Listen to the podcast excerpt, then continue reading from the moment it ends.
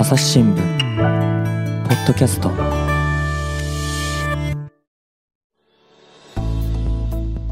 朝日新聞の神田大輔です、えー前回に引き続きまして東京経済部藤崎真理記者をお迎えしております。藤崎さんよろしくお願いします。よろしくお願いします。はい。でね冒頭いきなりなんですけれどもちょっと前回のね訂正といいますか、はい。ちょっとだけ直しましょうかということで、何でしたっけ？申し訳ありません。あの全労連の方の組合員数がですね、はい。メーテルの時に私取材した時にあの数字あのその日出せないっていう話だった記憶が強すぎたんですけど、あの実際には50万から100万という数字があったので、これほどもちょっと幅がずいぶん広いなっていう感じがねはい。あの場合によっては一つの国の人口が消えたり生まれたりするんじゃないかっていうぐらいのね差がありますけれども、はい。まあそんな感じなんですね。はい。なるほど。失礼しました。大変申し訳ありませんでした。はい。まああのということで、はい。でもそういうこともね、いろいろこう、結構あれなんですって、藤崎さんもね、こうやってあの労働組合のはい。取材なんかもしてても、割とこう細かい用語なんかでも、ツッコミが飛んでくることが多いってことですよね。あそうなんですよね。やっぱりこれだけ多様な産別組合だったり歴史を背負ってきている人たちが連なって作ってるので、うんうんうんうんあの当時のその結成当時の文書とか読むと連合用語を作ろうみたいな言葉があるぐらいに。連合もいろんな人たちが集まってるから、そうそうそうそうあれ、どういう人が集まってできたんでしょうっけ？もともとは大きく4つであの総評同盟そして新産別と中立4つぐらいの大きなそそれね。それもそういうその立場が違うと。組織の名前なんですよね、新産別、中立って言われるのはそ そうですね、まはい。あなんか組織というか、まあ、そういう連合体のなんかそまあの、総称的な、故障というかはい、はい、そうでねす、ね、なるほど、大きかったのがっ総評と同盟ですね。ていうことですよね、はいだそれぞれの中に産別があったんですか？そうです、そうです。うーんっていうね、でだからまあ、でもまさにこの前回のね、お話、はい。ナショナルセンターっていう言葉も出てきましたけど、ちなみにナショナルセンターってどういう意味なんですかね？あのそうですね。労働者の私たち中央組織って言い方をしてるんですけれども、うん。やっぱりそういった、まあ、政府との交渉の窓口だったりとかあのそういったことをやる組織っていうことですね。だからもう本当に労働者の代表としてはい。政府ともやり取りをすると、そうですね。あれですか、その国際会議みたいなのもあるんですか？あ国際会議もあります、そういう場でも日本の労働者の立場とを代表して、そこで話す、はい。あまあ、いろんな国際会議もあるでしょうけど、じゃあ、世界のその労働組合みたいな集まるような ILO とかそういいった場でもあの連合が発信していると、たただ、まあもちろんそのあのな連合ができる前はナショナルセンターが4つある状態とか、そういう言い方とか、あのもうちょっとしてたんだと思うんですけれども、いですね。はい、たただやっぱり、その用語がそれぞれ歴史も違うので、あの私も取材してて、例えば春闘って書くと、これは総評の用語ですとか、えあのあそうなんですか？そうなんですよ。えでは、同盟ではなんて言ったんですかね。あちょっとね、怖いので調べていいですか、労働なんとかっていうのが あったんですけど。いいいです。違う言葉があるってことが分かりましたんで。はあ、えー春闘なんてみんな言ってると思ったら、そうじゃないんですね。そうですね。あとは、うんあの今まであのお叱りをいただいたのは、あの私、非共産っていうふうに自分の記事で一回書いたことがあるんですけども、まあね、非自民、非共産なんてよく言いますもんね。でもあの反共産と非共産があってですね、やっぱりそこもちょっと違いがあるんだと、あ、そうなんですか？はいえ、それはその組合によって違ったりするんですか？やっぱりその評評価そうじゃないかというあと連合の中でも反共産と非共産で違う。違うやっぱ反共産の人の方が共産党に対するこう感情が強いんですかね。あそういうわけではなくてですねおあのやっぱり共産党とは違うんだっていう立場なんだけれども非共産の場合は、まあ、やっぱりその政策を議論するああの関係性ではないんだっていうところでもうあらずっていう言葉を使ってしまってるくらい強かったりとかしててですね やっぱりそこ非共産の方が強いんですか？若干私の取材の感触ではそうなんですね。なので、やっぱりそこら辺が、その言葉がその思想とかを表す部分があるので、はいそのどの言葉を使って書くかとか発信するかっていうのがすごくやっぱり問われる部分があってですね何を取材したかがそこで見えてくるっていう部分もあるしだからすごく発信をに対してためらいを感じたりいつもいろんな人に確かめて表現を確認したりする部分があって今日もだからここにお邪魔するのが本当に勇気がいることで すいろいろお叱りを受けると思うんですけど、ね。お手柔らかにとしか言いようがないんですが、本当に。皆さん、本当にね、ぜひ藤崎さんもいろいろあの、ね、考えて喋っていらっしゃるので、そこら辺はね、あのでも今のお話もめちゃめちゃ面白いなと思う、反共産っていう言い方をすると、確かにそこに、え日本共産党ってものがあって、でそれに対して、この反っていうことね、その視野の中に入れて、そこに対してまあ反対していくっていうことだけど、非共産っていうと、その共産党は議論相手として認識するにしないっていうか、まあ、あらずと、えーそのもう視野の中にも入れませんよっていうのは、確かに強いですよね。そうなんです。言われてみればそうなんですよなるね。ほどね。ちょっとまあせっかくその共産党の話も出たんで、ちょっとその話しようかなと思うんですけど、はい。えーとまあ、連合はね、前回のあのお話の中でもあった通り、政治の活動にも力を入れてますと、はい。で国民民主党、立憲民主党、それぞれにですね、えー議員を立てたり、まあ、はい。いろんな政治活動を行っている。はいただ、その共産党とですね立憲民主党っていうのが、前回の総選挙の時に、まあいろいろなその政策の提携なんかを結んだ上で、えー野党共闘っていうのをしましたよね。で、まあ、それ共産党だけじゃないんですけれども、えーと、令和とか社民もいましたが、結局、その特に1人区においては、候補者を立憲共産で調整することによって、うん。えーやっぱ自民党にね、えーあるいは公明党も含めた与党に対抗していこうと、うん。うん勝てる候補を作っていこうということで、うん。えーすり合わせをしたと。うん。で、まあ、結果あの、勝ったところもあります、香川1区のね、小川淳也さんとか、ま、典型ですけれども、一方で、えー立憲も共産も議席だけ見ると減らしていて、前回の、前々回かに比べてですね、えーで、あれはやっぱうまくいかなかったんじゃないかみたいな話もあったりする、でそういうことを言っている人のお一人が、連合の今の会長の吉野さんで、やっぱかなりその共産と立憲のこう、ね、連携することに対してはこう否定的というか、うん。もうほとんど拒否しているっていうような感じを受けるんですが、あの辺ってね、連合の中ではどういうふうに見えてるんですか、そうですね。連合の中でもやっぱり波紋を呼んでるところが正直あるかなと思います。へやーっぱり連合の中も多様なので、うん。あのまあ、そこで、あのなんと言いますか、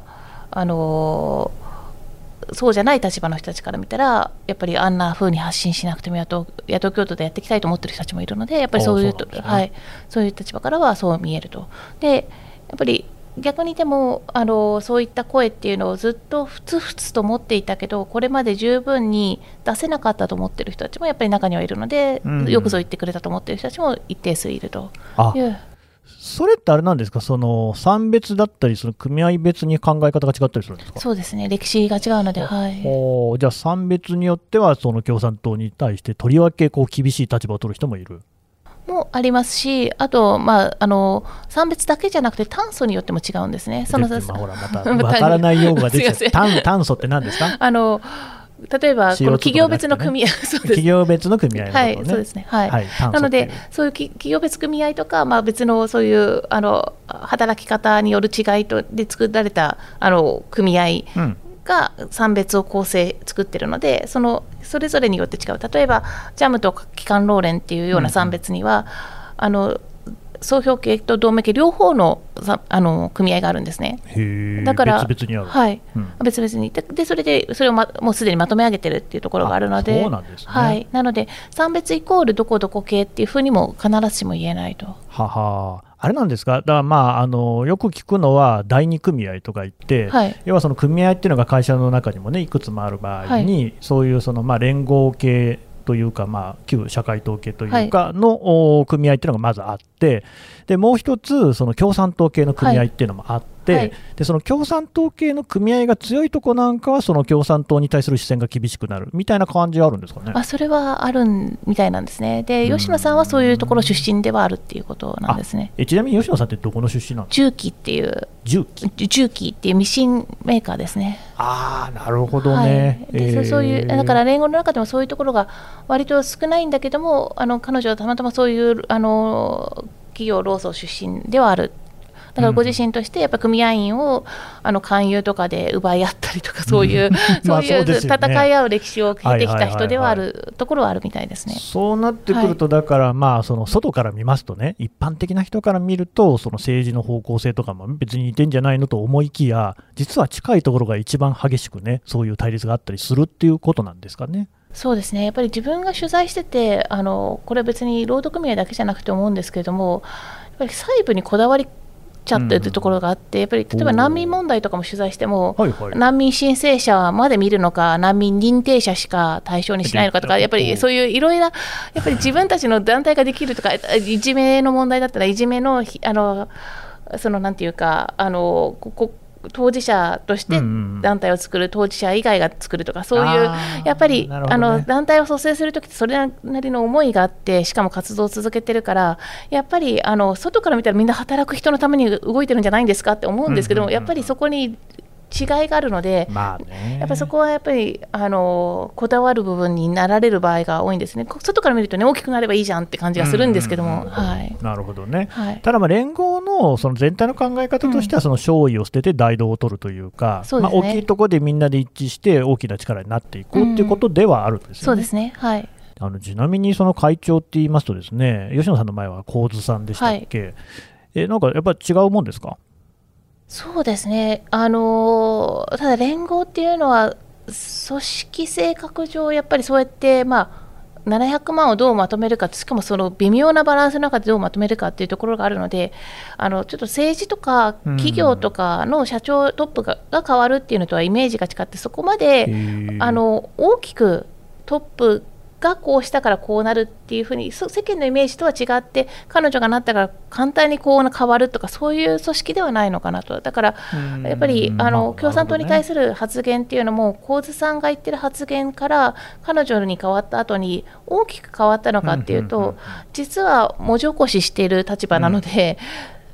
12回やっぱりふあの感情がこもった表現っていうのは入ったなっていうのはあるんですけどロジックはそこまで実は大きく変わってないんですよね。そうですか、うんなるほどね。ただ、やっぱり違ってるなと思うのは、あのやっぱり言ってる回数が多いっていうのと、あと、彼女自身が割と感情を込めて話すタイプであるので、なるほど。その動画で見たときに、すごくさっき言ってた自分の経験も踏まえてあるだろうし、もともとのご性格もあるだろうから、そこがすごく強く出てる部分があると、うん、そういう部分はあるのかなと。でも言ってる内容をよく読むと、実はあの例えばコメントで切り取られた部分だけじゃなくて、あれで読読むと、実は言ってること、そんな変わってないんですよね、組織としては、本当は。あれですもんね、神津会長もそのやっぱりね、共産党との連携についてはかなり厳しいコメントも連発されていて、ただ、一方で僕が見ていて思ったのは、まあ、そうは言っても、やっぱり立憲がね、そうやって共産党との候補者の調整とかするに至って、じゃあもう、あのもう本当にね、徹底的に抵抗しますと、もう連合は一切もう立憲の応援はやめますっていうことにはならなかった。はいっていうところを見ると、まあ、そのあたりはそのお話になっていることと実際の行動の間でもあのバランスを取ってるのかなっていうふうには思ったんですよ。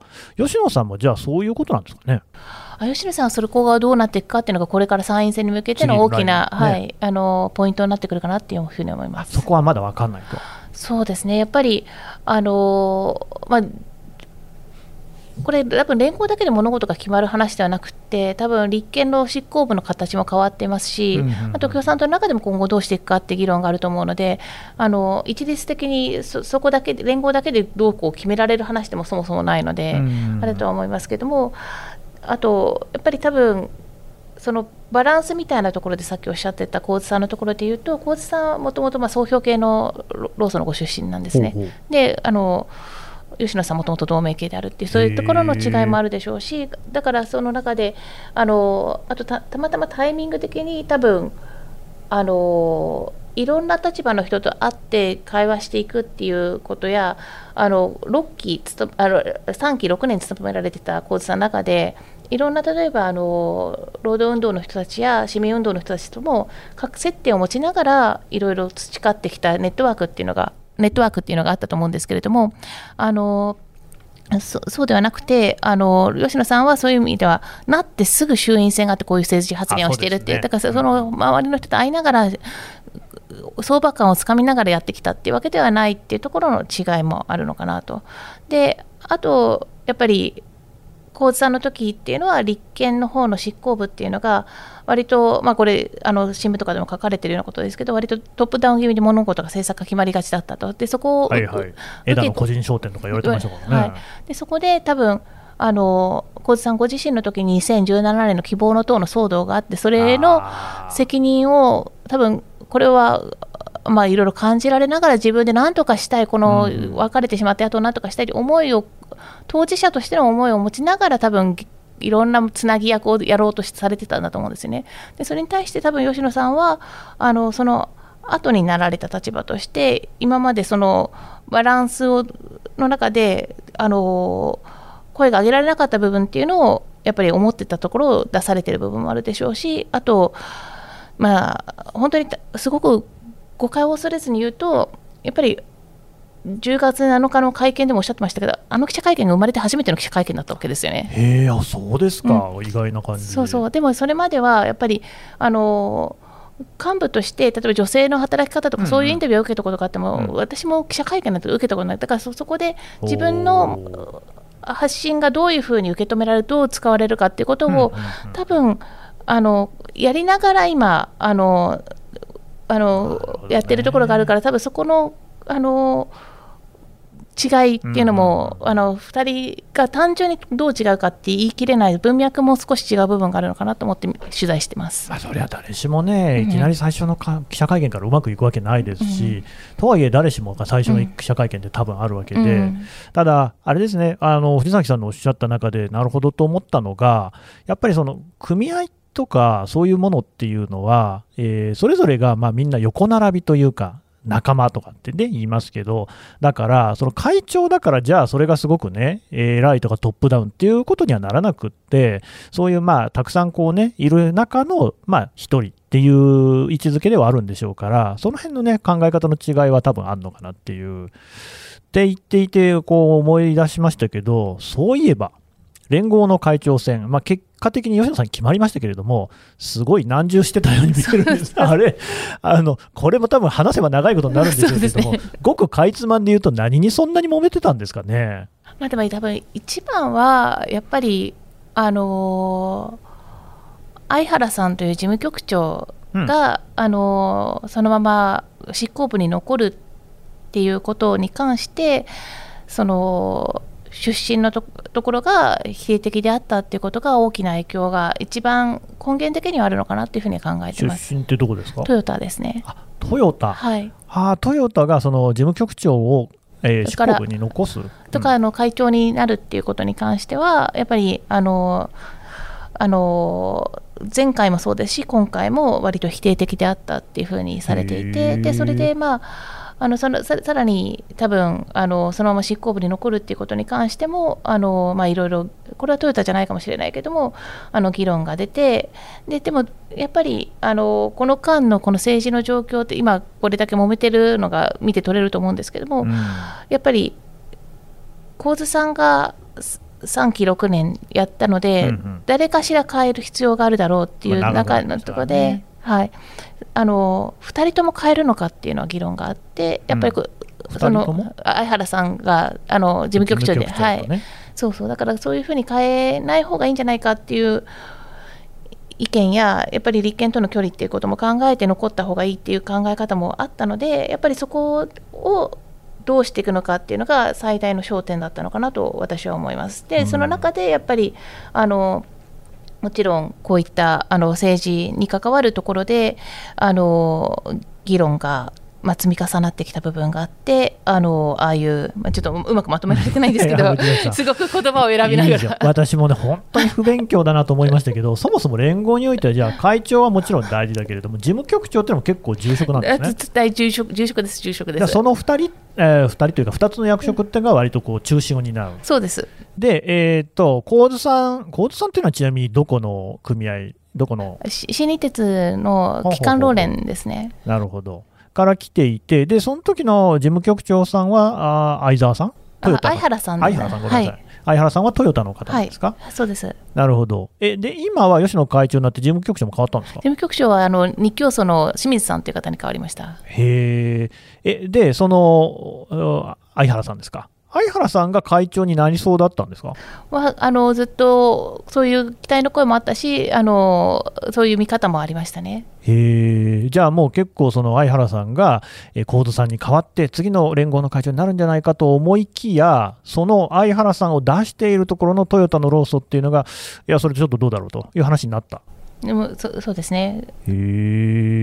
え。なんかそのトヨタっていうのは結構うんね、キーワードなんですよね、だからそれでもうやっぱりすぐ思い出すのは、あの前回の衆院選の時に、えー、と古本さんでしたっけね、はい、があ愛知、えー12区でしたっけ、まあ、とにかく愛知の選挙区からずっとこう勝ってる人だったんだけれども、突如としてですね僕、出ませんという話になって、はい。みんなびっくりした、ただ、まあ、布石じゃないですけれども、そもそもその前に、トヨタの労組っていうのが、トヨタローレンって言った方がいいのかしら、あのもう自民党と結構こう、ね、政策の協定なんかの接近をしていて、えーまあ、これまでやっぱりね、えー民主党系の政党とこう、ね、政策に関してはいろいろやってたにもかかわらず、自民の方に行ったっていうことで、結構なね、あの騒ぎになったと思うんですけれども、ごめんなさい、その辺とやっぱり関係ってあるんですか、まあ、そこは関係してるっていう見方をする人が多いですね。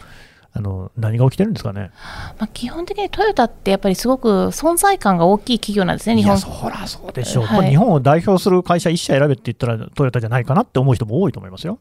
やっぱりそうすると、ですねあの例えば連合の中でも存在感がやっぱり大きいわけですよ。であのずっと春闘っていう賃さっきの賃上げでいうとパターンセッターって一番これぐらい上げますっていうふうにして、みんなでそあトヨタも言ってんだからこれぐらいやろうみたいな、はいはい、そういうリーダーだったわけですよ。なるほどね。で彼らが2回賃上げでこれぐらい上げますっていうのをやめたパターンあの出しませんよっていうふうにした、うん、2000年代初頭とあと最近なんですけどもでそこの時にやっぱりあのだんだん連合の中で自分たちが果たす役割っていうのをだんだん降りるようになってきていると、うん、そのリーダー的役割から降りるようになってきた。はいはい、でそれに加えてやっぱりそこのあの会長ポストっていうところからもあの出しませんっていうのがあの、まあ、あの取材の感触ではそういう状況があって、でさらにとうとう政治のところでも直前にな衆院選直前になってあの出しませんという流れになったのでやっぱりあの連合の中ではすごくあのトヨタのあの、そういった動きっていうのはやっぱりすごく意識されてますよね。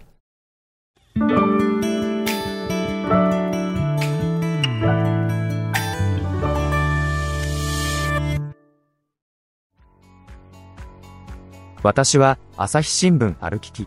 人工音声が伝える速報ニュースのポッドキャストです。通勤中でも、お料理中でも、運動中でも、趣味の作業中でも、何かしながら最新のニュースをフォローできます。あなたの知りたいニュースどこででも。朝日新聞歩きき。たった数分で今日のニュースをまとめ聞き。いや、それ僕も聞いたことあって、やっぱりその春闘なんかでも、そういうそのトヨタのね、ローソンの動きっていうのがすごくみんな注目していて、それをこう基準にしていろんなことがね、決まっていくっていうのは聞いたことある。いや、これね、でも、それはあのなかなかこう華々しいというか、すごいじゃんって思うんですけれども、どうしてそのトヨタローソンはそこから降りようとしてるんですか、まあ、でもそれは私も今、取材中なので、あのあれなんですけれどもで、いずれやっぱりきちんと書きたいとは思うんですけども、うん、でもやっぱり、大きくはそのやっぱり自民党が強くなっている中で、うんうん、あのまあ、今後そういうふうにずっとやあの、うん、そちらのあの窓口も大事にしていきたいっていう意向もあるのかなっていうのは、やっぱり多くの人が感じているところではありますね。なるほどね、うん、まあ、藤崎さんが言葉を選んでるっていうのは、すごく伝わってきますけれども、いいんですよ、全然、まあ、世代中ってこともありますし、はい、こういうことっていうのはね、いろんな利害関係者もいますから、はい、ただまあ、その中でね、ちょっとできることを話してほしいと思いますし、ちょっと限りが悪かったらそういうことなんで、皆さんもぜひね、そこら辺は多めに見ていただきたいんですけど、ででも思うのが、あのまあ、本当、僕はその辺全然知らない、全くのど素人として聞かせてもらいたいんですけどね、やっぱりそのの自動車産業をめぐる環境っていうのも大きく変わってきてるなと、えー、従来の自動車作りっていうのが、もう今後立ち行かなくなるっていうのは、これはもう必要、なんでかっていうと、やっぱりこう環境問題に対する目が厳しくなっている、でガソリンをいつまでも消費して CO2 出しまくっているものっていうのは、これはだめだと、つまり、まあ、日本のお家芸といえば、ですね、うん、やっぱりその車で何がすごいって、あのこうね、えーえー、なんです車のこう駆動する部分ですよね、ガソリン燃やして、えー、でそれでエンジンが動いてっていう部分、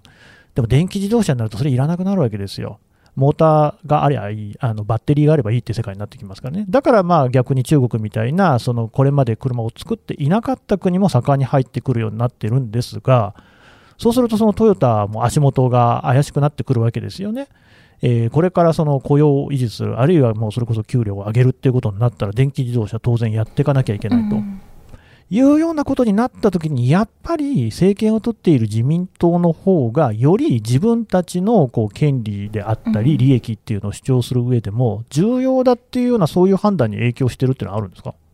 まあ、そういうことがあり得るんじゃないかっていうような見方をする人も多いですし、うん、あの実際そういう面もあるんだと思います。ただ私自身はやっぱりまあ会社とやっぱり労働組合って別なんですよね。であのこれまでも例えばあの他の産業もそうですけれども会社は自民党やってで経営者の目線での政策で労組は働く人の立場であのあの野党を応援しているっていう、まあそうです、ね、そういうふうにやってきてるので、ね、はい、でそれがやっぱり、まあ、その会社として労働組合との緊張関係を持つためにそれは悪い決してむしろ、ね、いいことなので、うん、あのそこでじゃあみんなで一緒くたに自民党とやりましょうっていうふうにやってるのって今までは電力だけだったんですよね、原発とかそういったところがあるのでやっぱりそこは、まあ、インフラ産業としてそういうあの労使一体でやってたところがあると思うんですけどこれまで他の民間ってそういう動きをしてこなかったのであの、まあ、ちょっと気になるところでもありますしあと、まあ、トヨタはそういうふうにカーボンニュートラルだっていうふうに言ってますけどただやっぱりそれに対しても対応策もやっぱり自動車担当の記者と話してると企業によっても結構違うのではい、なのでそのトヨタの動きっていうのをあの他の民間や他のあのところが同じ目線で見てるかっていうと必ずしもそうではない。あの言ってることは分かるっていう立場もあればいやでもトヨタほどの企業がそんなことしないでほしいと思うところもやっぱり正直あるので、あのやっぱりうん、あのこの時代の中で、まあ、しょうがないよね、連携していくよねっていうふうに当たり前に受け止められる話では本来はない話だと私は思ってます。いやまあ、カーボンニュートラルにしてもですよ、別にあの立憲民主党なり国民民主党を通して政策を実現することもできるはずなんですよね。うんうん、まあ、実際ね、そうやってその、まあ、あの野党が法案を出したり、あるいは修正をすることによって、えー、国会を通っていく法案ってめちゃくちゃたくさんあるわけで、なんか8割とかそうらしいですけど、うん、っていうことを考えると、じゃあそこじゃないのかなと、そのトヨタのですね、トヨタ労組のですね、考えっていうのは、そうするとなんで自民党ともやり取りするのか。あのもう一つ、連合の吉野会長も確か7年ぶりとか言って報じられてるような気がしますけれども、うん、えーと、自民党の、ね、茂木幹事長、うん、麻生副総裁とあの直接会談をして、自己紹介してきましたって。あれなんかもなんかそういうその自民党とね連合のこう何か距離感みたいなことで気になったんですけど、どういう意味あるんですかね？いや私はどういう経緯だったんですかって、あの実はあの記者会見の場に行って聞いたんですけども、うん、まあでもあの、たまたまこの時期になりましたみたいな 言い方で、ちょっとちゃんとお答えいただいてない部分があるんですが、あのまあ、ただ、他のいろんな連合の中の人の話を聞いても、まあ、これまでもあの会っていたよって話もありますし、久保田さん自体も。であの実際、私もこの春、相原さんとかは政策のあの実現のためには、あの共産党以外のすべての政党回ってるんですよね、うんうん、だからそういう意味では自民党で連合の人がああやってあのお願いに行ってるとか挨拶に行ってる今回挨拶でしたけどっていう場面っていうのは私も初めてではない取材したのは。ただあの連携を深めていくっていうところに関しては私はすごく諸刃の刃というか、うん、あのやっぱり新しい資本主義会議とかですね、うんうん、そういったあの自民党がそういったこれまであの最賃を引き上げるとかですね、あの最低賃金、ね、最低賃金ですね、はい、はい、最低賃金を引き上げるとか、あとあの春闘に対して意見言うとか、やっぱりものすごくその、野党がや労組が言ってきたことっていうのに関して、政策実現っていう形で自民党が言ってきていることに対して、あのもうちょっと緊張関係を持たないと、あのやっぱり、うんうん、あの飲み込まれてしまうんじゃないかなっていうのは、ちょっと懸念としては持ちますけど。ただなんかまあ難しいなと思うのは、歴史を見てもですね55年体制なんていうのがあって、うん、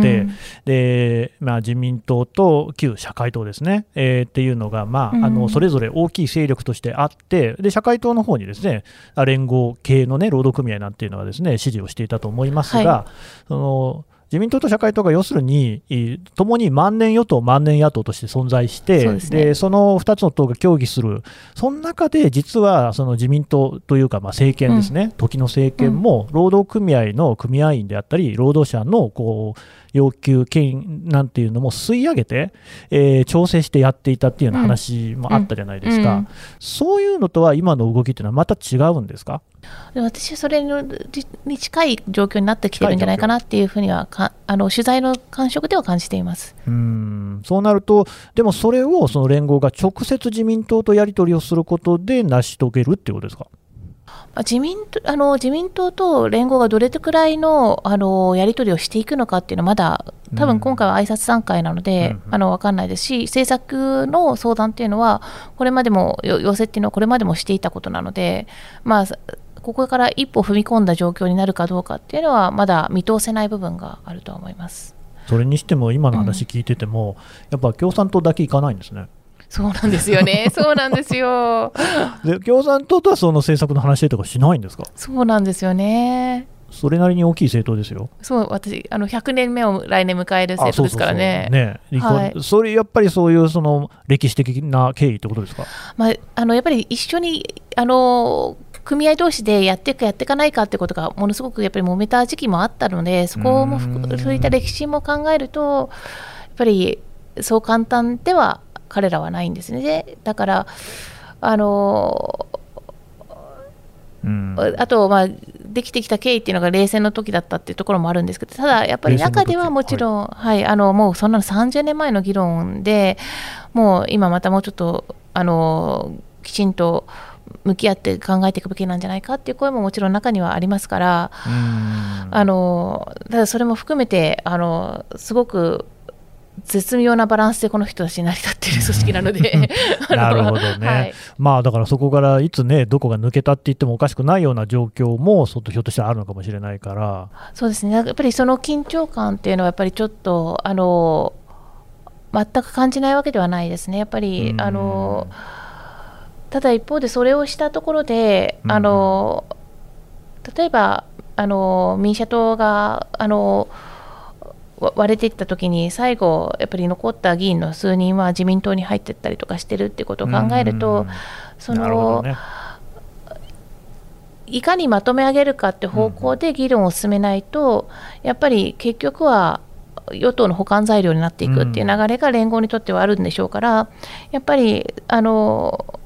その純粋さっていうところもある程度は大事だけれどもでもそのもう少し幅広くまとめ上げるであの今、野党共闘だとかそういうところでどうしていくんだっていうことがあの議論されがちなんですけども、うん、でそれメディア側もそうですし中の議論もそうなんじゃないかなと思うんですけどもうちょっと違う問題設定を自らして、うんうん、それに対してどうしていくかってことをやっていかないと多分今のこういうガタガタっていうのを乗り越えられないんじゃないかなっていうのは見てて感じるところです。違う問題設定っていうのは具体的にどんなことですかね？やっぱり例えばあの誤解をされずに言うとこれ本当に精神論みたいな話になっちゃうんですけども、あのやっぱり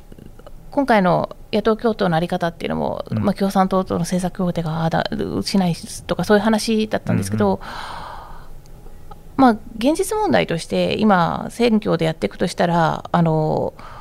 どうそこをあの枠組みを議論するんじゃなくて共産党とやるかやらないかじゃなくて枠組みはもう多分やるんだから、うん、そしたらどういうプロセスでやっていくかっていう議論に舵を切らなきゃいけないと思うんですよね。うんうんうん、でそのプロセスもいかに丁寧にやっていくかっていうことで、うん一橋大学の中中北浩二先生とかの本を読むと、うん、自民党と公明党って相当違うのに、うん、確かに全然違うんですよね、はい、でもなんであんなにうまくやってるかっていうとその歴史を紐解くとものすごく丁寧な議論を積み重ねてきてると。でどこの利害調整どうするかっていうのをものすごくやってきてそれは野党学ぶべきじゃないかっていうのが本に書かれてることで私もそれはその通りだと思ってまして、あのもう少しそれは労働組合とあの政党、政党間、それは共産党も含めた政党間っていうので、どこを譲ってどこを譲らないのか、なここまでならあの許容できるのかっていう話し合いを膝詰めでしていかないと、多分何かが達成できてもすごくあの揺れやすいものになってしまうので、盤石な形を作っていかないと、日本の政治っていうのは、そのやっぱりあの今の55年体制に戻っちゃうような状況になって、まあ、それはそれで一つの在り方なのかもしれませんがぱりもともと目指してたその緊張感のある、あの政治状況っていうのを作っていけないのかなと思ったりします。なるほどね、はいその妙なアレルギーみたいなことじゃなくって、うんいや今の話で思い出したのが、ドイツであの、まあ、メルケルさんがね、退任されてましたけれども、これもですね選挙ってもう遠の昔に行われていて、数ヶ月かけてずっと何やってるのかと思ったら、そうまあ、そこ、3党連立なんですよね、ドイツはね、今度の政権。その連立の政策、どの政策をどうやっていくのかっていうのを、百何十ページみたいなのをずっと文書作ってるんですよね。うんで全部それもこうですねプロセスも公開されていて、うん。あそうかと、そうやって考えると、我々そういうの全然見たこともないし、うん。例えば直近の話で言ってもですよ、またあの事故の連立政権になりました、でいきなりあの、ね、18歳未満ですか、子供がいるところは以下でしたっけ、子供がいるところには、あのうん。10万円配りますって話になったけど、あれ、公明党の政策、公約なんですよね、自民党はなんかもっと必要なところに配るってことを言ってたのに、いきなりそれが出てきて、でしかもその公明党の人もね、なんだよと思ったと思うんですけど、うん。所得制限がついてきて、うんあとクーポンで5万円するとか、そんな話聞いてないよっていうのがついてきちゃって、うん。ででも、なんか、あそれで決まりそうな感じになってるじゃないですか、うんうそういうののぐずぐず感っていうのが、ずっと日本ってあるなと。うん。だ今のその藤崎さんのお話の中のそのぐずぐず感と似ているなっていう感じがしていてですね、ただなかなかそこがこうクリアカットにはいかないっていうところもあるんでしょうね。そうですね、あと、やっぱり今回取材してて感じるのは、本当にそのイデオロギーの議論みたいに語られがちだし、まあ、そういう側面がないわけじゃないんですけど、すごいい事の詰まりは、すごいしあのあれなん恐縮なのかもしれないんですが、あのやっぱりリスペクトフルなコミュニケーションが取れてるか取れてないかの話なんだと思うんですよ。大事ですよね。で例えばあの合流の話とかもやっぱり私たちの世界からするとなかなか分かりづらいんですけれどもた例えばシャゼとか読んだことないと思うんですけど。ですね。でもローソンの人たちにとって香料ってすごい大事なんですよね。で、うん。やっぱりそこに香料に原発ゼロって書かれてることがやっぱり。でも、く香料じゃなくて政策だったら構わなかったみたいな話だったりとかするわけです。あでもそこを多分調整したりとか議論したりとかそういうことが自分たちが大事にされなかったっていう思いみたいなものっていうのが結局こういう形になってしまうところだけどやっぱりそこを包摂的にやっていけるようなコミュニケーションっていうのがあればもっと違うのになっていうのも見ててもったいなく思うところではありますね。うんなるほど。はいどうですか、まあね、ここまで。もしれないですけど。いやいやルールお話を伺ってきましたけども、まあ、テーマで連合ってことでね、はい。連合、今後の課題っていうと、どの辺になってきますか？そうですね。でもやっぱりあのまままずは労働組合ではあるので、あのその点で考えるとあの今さっき言ったように働き方っていうのが変わっていく中であの鏡のように一緒に労働組合の在り方も変わっていかなくちゃいけないと。みんなが一つの企業でずっと働いている終身雇用型だけじゃないとそういう中であのどういうふうにあの労働組合の形や関わり方を作っていけるのかっていうことが一つ大きなところかなと思います。でも、これ必ずしも変わるばかりじゃなくてこれまで労働組合が持ってた機能で例えばあの企業に働くわけじゃなくてあの労協労連とかがやってるような枠組みっていうのもあるのでそういったあのこれまでのウーバーイーツ的な新しい働き方って言われるところに近いものが戦後もあってそういう枠組みでできるんじゃないかって検討も始まってるんですね。なのでそういうようなあのこれまである引き出しの中でどういうふうに変わっていけるのかでその中でどうやって労働者の声っていうのを出していけるのかっていうのは一つ大きな課題になってくるのかなと思ってます。なるほど。はいいやー、勉強になりました。藤崎さんどうもありがとうございました。は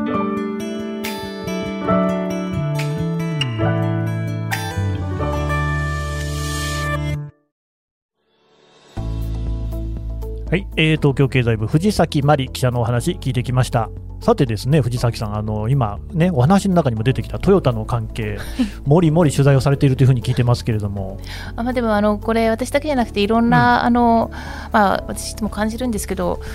やっぱりあの連合取材した記者ってみんな連合に一家号を持つ人が多いらしいんですけど トヨタもなやっぱり同じでですね。